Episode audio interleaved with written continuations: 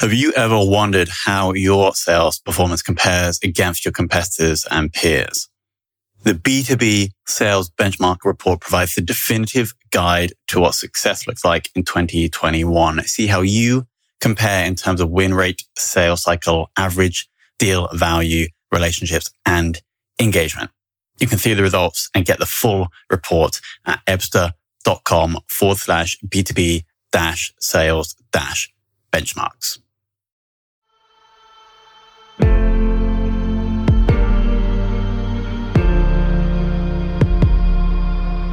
This is Sales Ops Demystified, the number one most downloaded podcast in sales operations.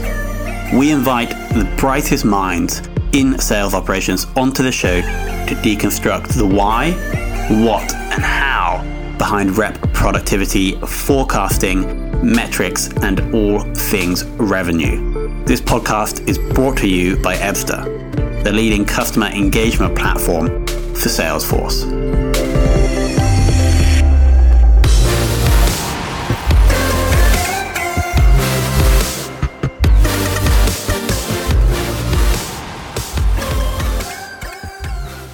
Hello and welcome to another very special episode of the Sales Ops Demystified podcast. We are joined by a very special guest today over 12 years experience in the sales ops space, four years specifically in SaaS sales ops. Uh, Jeffrey Davis of Baker Hill, welcome to the show. Hello, thanks for having me. Um, so let's kick it off. How, how, do we first get into sales ops? Because I have been looking at your work history and previous roles uh, have been sales ops related, but weren't actually called sales ops. So how did this, how did you get into this in the first place?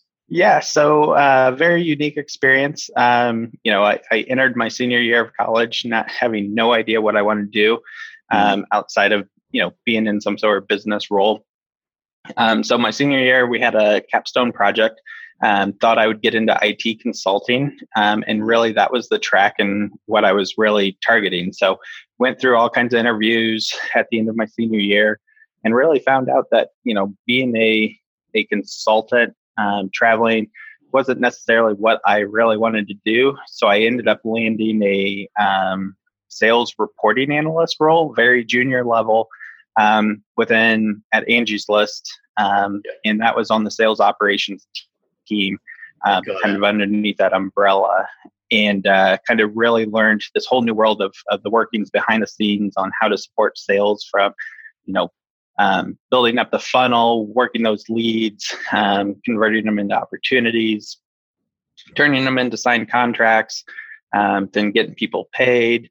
Um, you know the whole contracting process and and really um, learning how the CRM um, works within an organization. Got it. So you were like, I don't want to be the traveling consultant that's doing boring client work. I want to get stuck in with one business. And you entered in as a sales analyst, well, a sales reporting analyst actually, um, yep. that gave you exposure to the whole sales process. Exactly. Yep. Yep. I loved uh, knowing my my customers were at the same organization. Um, someone I could go out have a beer with after after work, um, and and I found that you know, in my experience, when you're able to establish those types of relationships, especially with the sales teams you're supporting, it makes um, changes and just overall communication much better. Got it. And, and, you said something interesting there. I think you said that having your customers the same organization. Are, are you you're uh, referring to your salespeople, right? Yes, yes. Anyone that I support or help out, I view them as as my own customers. Um, some some of my early managers um, had that mindful approach and mm-hmm. it kind of rubbed off on me and, and like i said you know it, it holds myself accountable um, to the organization and the folks that I'm, I'm working with. Got it. And do you see yourself uh, having having any other customers in the organization apart from the sales team? Uh, yes. Um, i've found that you know in a sales ops role um, I know there's kind of this movement into a revenue operations where it includes mm-hmm. finance, includes marketing. Um, but prior to that kind of evolution, you know, I, I found the benefits of um, finding partners, finding mentors in other areas of the organization because you get to share ideas. What's working in one place, um, maybe you can apply you know the the basic skeleton of of that process or you know leverage technology that other areas of the business are using to to help sales. Um, what you find out with conversations is you know in some way everyone within the organization is either supporting or relying on sales. Um, yeah. so anything you can do to to to make sales more efficient you know close more deals close bigger deals um, close bigger projects is going to help you know the services team. It's going to put uh, money um, bring money within the organization um, and give um, you know that that kind of learning story to help the marketing department what's working um, what's not working what could we be doing better what kind of messaging should we be changing? So um, it's it's been a fun and ever evolving sales operations world for me. Got it. And i totally agree like the sales team is the, in my opinion, the team that's at the forefront of the interface between the business and the customer. Yeah, you have customer service, right? But if I think the sales team get more because they're at the interface where we're converting prospects to customers, they get so much information, right? And so yep. I, I, I, totally agree when you're saying that marketing relies on sales because marketing are interfacing with customers, but they don't get as much info, like sending loads of emails, right? Um, exactly. So I, I totally agree. Um, current sales ops tech stack at Baker Hill. Yep. So um, we are a Salesforce.com shop. Um, it was implemented about a year before I started. Um, and um, not implemented maybe the best way. Um, mm-hmm. It was a big data dump in from our old internal CRM into the new Salesforce. Um, so when I brought on, that was one of my first projects was to clean that up. Um, so we deleted um, nearly 2,000 fields from Salesforce that just were either duplicate field information um, or just not being used at all anymore. So major cleanup. Um, so we use that as our CRM, manage our pipeline, report our sales. Um, our finance department uses uh, NetSuite um, for all of our Rev, RevRec, um, things like that. Our marketing team um, uses Pardot, which we have a direct connection into Salesforce. so that way our our our sales reps can see the the marketing events that are going on so the messaging being sent out who's coming to webinars things like that um, we use Loopio for our RFP process. Um, that's that's on my desk as well. Um, so whenever we participate in RFPs, I use the tool called Loopio where I can assign our subject matter as experts and assign it to them. They get an email saying, "Hey, you've you've been assigned this section of the RFP." Um, they add their responses, they send it back to me, then we export it back out in, um, into our standard RFP responses. Um, we also use a tool called Insight Squared for a lot of our um, visualization tools, um, mainly automated emails that go out on a weekly, monthly, and quarterly basis that go out to our executive team um, that reports on the health of the pipeline, the health of the, the bookings. Um, also, kind of a competitive feature to show um, how everyone is trending to their annual quota. Um, you know, it stack ranks everybody, and so you can see who's at the top of the leaderboard and who's kind of close, um, just to build that kind of competitiveness within our sales sales structure. Got it. Awesome. A pretty comprehensive tech stack. Um, I assume that you're responsible for data quality. Yes. Yeah.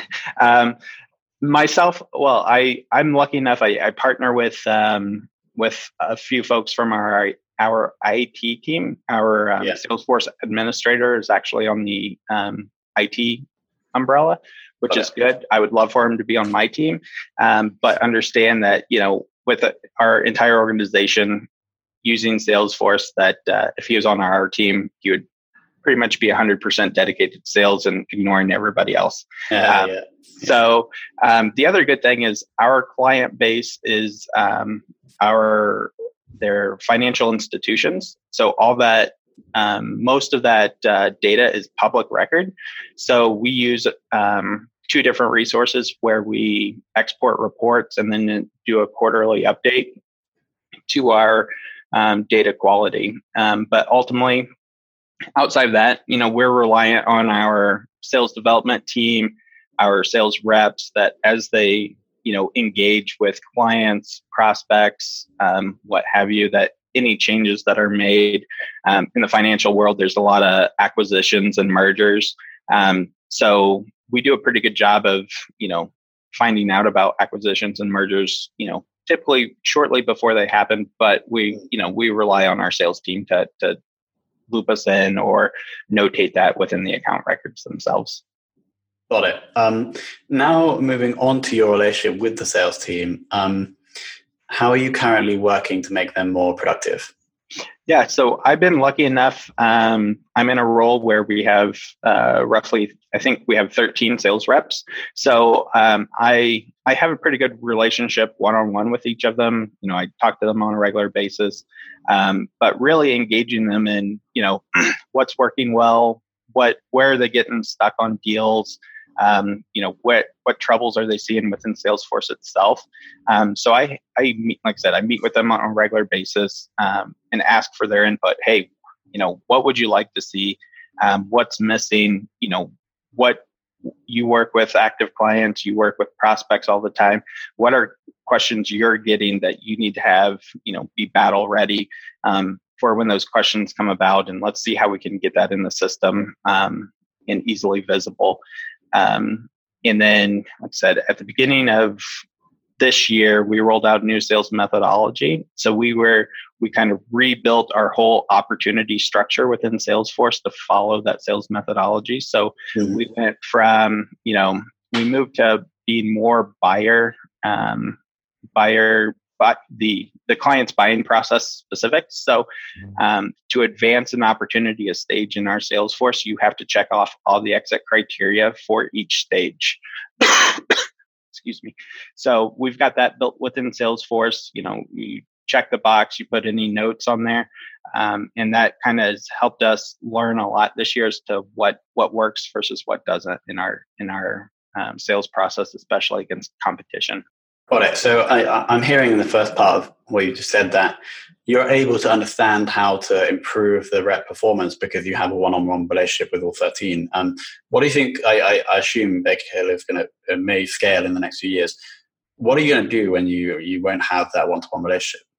Yeah, I think um, so. I've I've been there before with Angie's List. You know, I started there. I think there was like 200 total employees, and then when I left there, we were up over 1,200. So, sales team grew from you know 30 40 people where you were you didn't necessarily have that one on one relationship but you knew a lot of the players and and kind of met everybody through some sort of process um, but you know as you scale you grow bigger obviously you know you hear from certain individuals who are you know more outgoing and asking for help um, but really you know as you scale if you can you know have that partnership maybe not at the rep level but at the management level so you know um, section managers, directors, um, keeping that partnership, um, you know, ever evolving that those lines of communication. Um, and a lot of times, what I've found has been successful is try to get invited to the team meetings. Um, you know, I may not go to every single one, but it is nice to show up and just listen, hear hear what um, hear what those folks are saying is working, what's not working, where they need help. Um, and then after that team meeting, you know, I, I kind of schedule a quick one-on-one with the the manager or the director, and just say, hey, this is what I heard. This is what I think. What kind of changes we can make to the system to to help your folks out and uh, kind of get their buy-in and then have them communicate it to their team and then relay any kind of feedback that way. So you kind of move up a level as you as you grow. So you try to keep a, a one-on-one relationship with the entire sales org um, just maybe not at the individual level. Got it. Um, and on that point when you do look to change something within the sales process or some tiny it could be small or it could be large what do you or how do you go about getting the sales team to buy into that change yeah so what I've found that works, you know, almost hundred percent of the time is you get um, get everyone involved in the process, and maybe not everyone, but you get a few individuals involved. Typically, some some top performers, um, some mid level performers, and even some some kind of lower performers.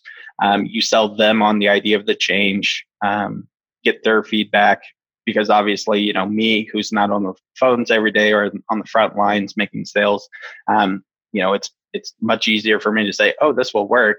Um, but you know, if you get their feedback, their direct feedback, um, and include them, let them be a part of the change process, um, and you get their buy-in that when you roll it out to the entire team you're going to have some internal um, champions um, that will spread the good you know say hey this helped me do this better or say hey you know i struggled last quarter but now my my numbers have increased or, or what have you or hey instead of spending two hours to prep for a um, solutions workshop you know we we do enough at discovery that we can get the solutions workshop to be prepped in you know 30 minutes or what have you. Got it. Um, moving on to forecasting what's your role in that process yeah so it's uh, again another evolving uh, process here um, here at baker hill it used to be a um, data dump from salesforce into an excel mm-hmm. spreadsheet um, the morning of the forecast call. So it was typically, hey, everyone, I'm running the report at 9 a.m. Eastern time. So any changes you have to your pipeline, get those in. I actually send the Excel file to leadership at 9:30 Eastern. So if there's any emergency changes that you need, get them to me before 9:30. Um, and then, of course, you roll into the forecast call, and there's always changes that that didn't get communicated outwards. So, um, here in the past 60 days, we have actually moved that into Salesforce. So we run our weekly forecast calls um, out of a Salesforce dashboard that looks at current month, current quarter, next month, next quarter. Um, and we kind of talk about those deals. So we also label every opportunity um, as a commit um, meaning um, meaning yep this deal is actually happening in the time frame I, I have it labeled as realistic means it's in play everything's trending well there's just one or two key pieces um, before we get final sign off on the deal um, and then we also have best case meaning it's not likely but i haven't given up hope on it if all the stars align you know this deal could still happen this month this quarter what have you um, so as we go through the forecast call, you know, we kind of talk about recent wins that happened in the past week. Um, talk about the commits. Hey, is there any change? Do you need anything to finally get that signature by end of day tomorrow or first thing Monday morning? Excuse me. Um, and then we kind of focus on the realistic. All right, these are still in play. What do you need? Um, from from us as a, a leadership team. Um, and the good thing about still being small is our executive team listens in on the forecast calls, um, and they're always saying, "Hey, you know, what do you need from us? How how can we support you and and you know check off those final boxes um, on these opportunities."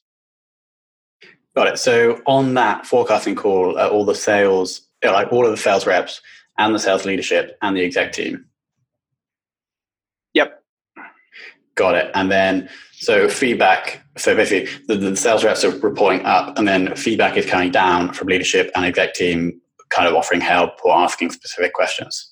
Correct. Yep. So cool. typically by the end of the month and quarter, there's a couple deals that are on everyone's radar, and you know mm. we're we're calling those out. Hey, what's happening?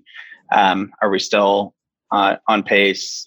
You know, is, is everyone hearing to the success plan that you have in place with with that opportunity? Um, you know, just kind of focusing on what what can we do as an organization to to better support that sales rep to to get those deals across the finish line.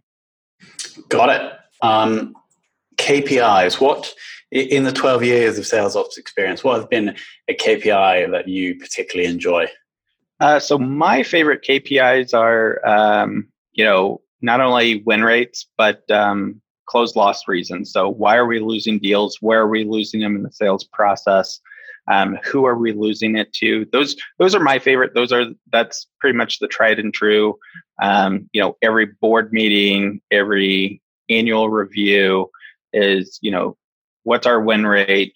Those that we've lost, why have we lost them? Who have we lost them to? Um, and getting that competitive information and again kind of incorporating the entire organization going back to marketing and saying all right you know how do we highlight what we do best as an organization that our competitors can't um, in continuing to evolve that message um, looking back at lead sourcing you know where where that deal come from did it come from a webinar did it come from someone downloading white pages um, did it some did it come from an rfp um, things like that. So who are we who are we losing to? But also, you know, who are we who are we beating in every deal? So it's always fun to to look at look at those. So those win loss reports, um, so those are pretty consistent um, everywhere that I've been. Um, but any other kind of standard KPIs, you know, you have your your deal cycle. How long does it take to close a deal? Um, average deal size, um, things like that. Um, but typically, you know, what I've found that is it's, it's what's the strategy of your organization. Um, and one thing that I always ask in, in those strategy meetings is, all right, what's your desired out, outcome? All right, that's you know, is it to grow sales by 20% in this region? Okay, so what kind of steps do we need to do that to, to get there? Do we need to uh, get more leads at the top of the funnel? Um, and typically, those kind of conversations drive what kind of KPIs you want to be tracking. Um, one thing that that I always love doing is, is showing value, whether it be in in a change and saying these KPIs, these things will improve with this process change, or hey, you know, we've invested X amount of dollars into this product. All right, now how do we make that?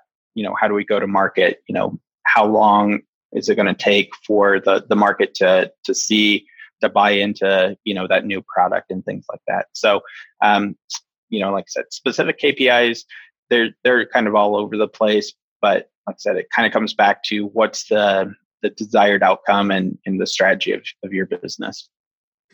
For sure. And I think the master stroke there is really digging into that qualitative data and then the feedback loop, right? So, okay, yep. we, lost three deals to this company. Let's change the subheadline on the site because we're not like focused on that. And that I think is, that's really important. Um, yep. Finally, who has taught you the most in sales operations? Yeah. So, um, kind of looking back on my career, I can think of like three or four folks that kind of really stand out. Um, Matt Dooley first hired me back at Angie's List. And again, coming out of college, not really sure what what I wanted to do. Kind of showed me the ropes. Um, kind of taught me the importance of um, branching out outside not only you know the different sales teams, but you know other business functions, finding mentors, partnering folks with, um, and really kind of given me the keys to kind of start my sales operations career and just being a resource to, to use.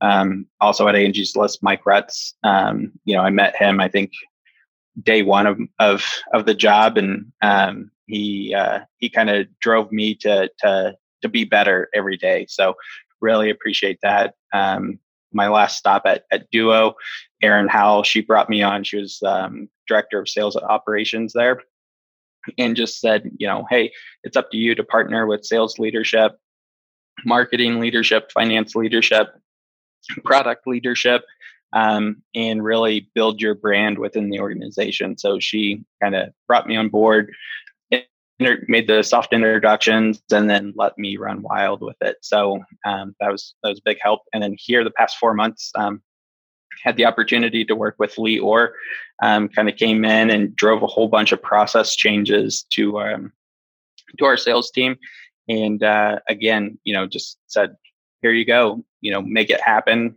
and uh, and really appreciate that appreciate that four months that I had with him. Awesome. So I have Matt Bewley, Mike Retz, Erin Howell, and Lee Orr. Yep.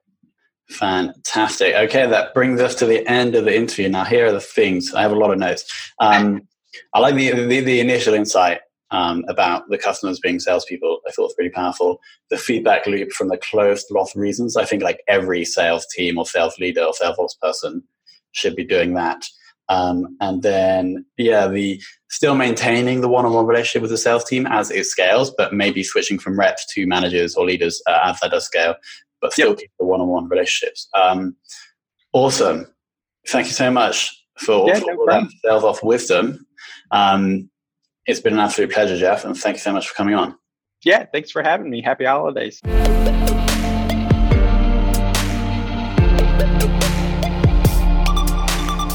Thank you for listening to this episode of the Sales Ops Demystified podcast. If you are listening on a podcast listening application, then please subscribe, rate, and review.